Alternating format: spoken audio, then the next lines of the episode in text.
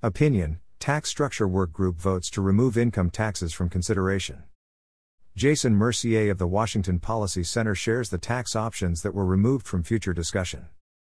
By Jason Mercier with Washington Policy Center.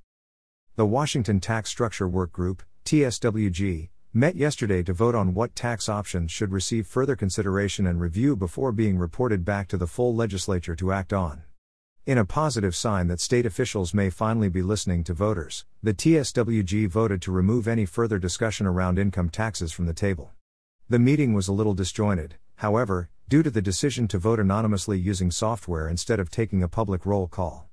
TSWG member Representative Jesse Young objected to the anonymous vote process by highlighting the public's frustration with how the Redistricting Commission conducted business.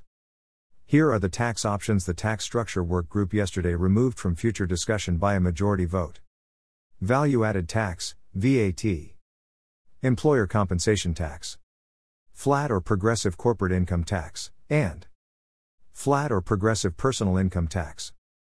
Still on the table for additional research and debate by the TSWGR. Wealth tax would need to conform with 1% and uniformity requirement to be constitutional. Replacing the B&O with a margins tax, this is a WPC recommendation. Adjusting the property tax growth factors. Adding new property tax exemptions, and enhancing the working family tax credit.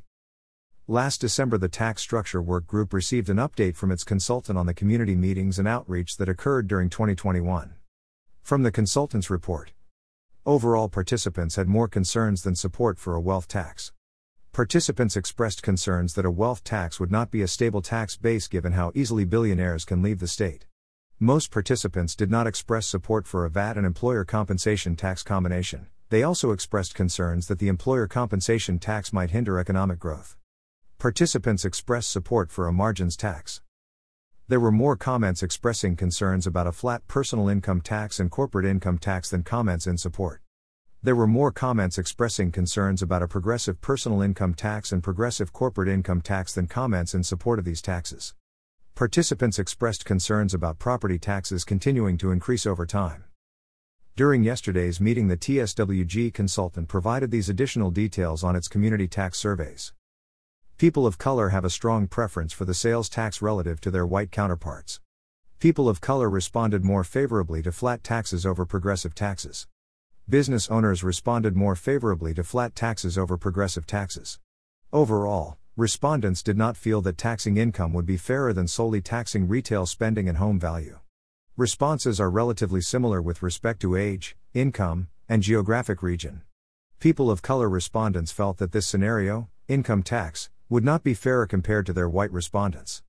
People of color respondents do not think progressive income taxation is a fairer approach. Concerns over the constitutionality of an income tax in Washington state. On that last point, Washington's courts have repeatedly ruled for nearly 100 years that the state constitution needs to be amended in order to impose a graduated income tax.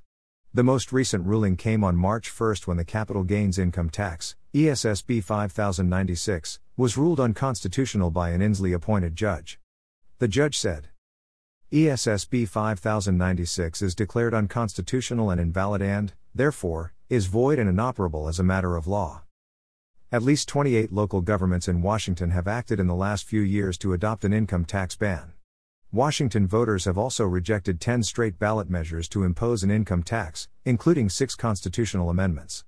Based on the decision yesterday by the Tax Structure Work Group to remove income taxes from further consideration, voters' clear and consistent message opposing income taxes may finally be sinking in. Jason Mercier is the director of the Center for Government Reform for the Washington Policy Center.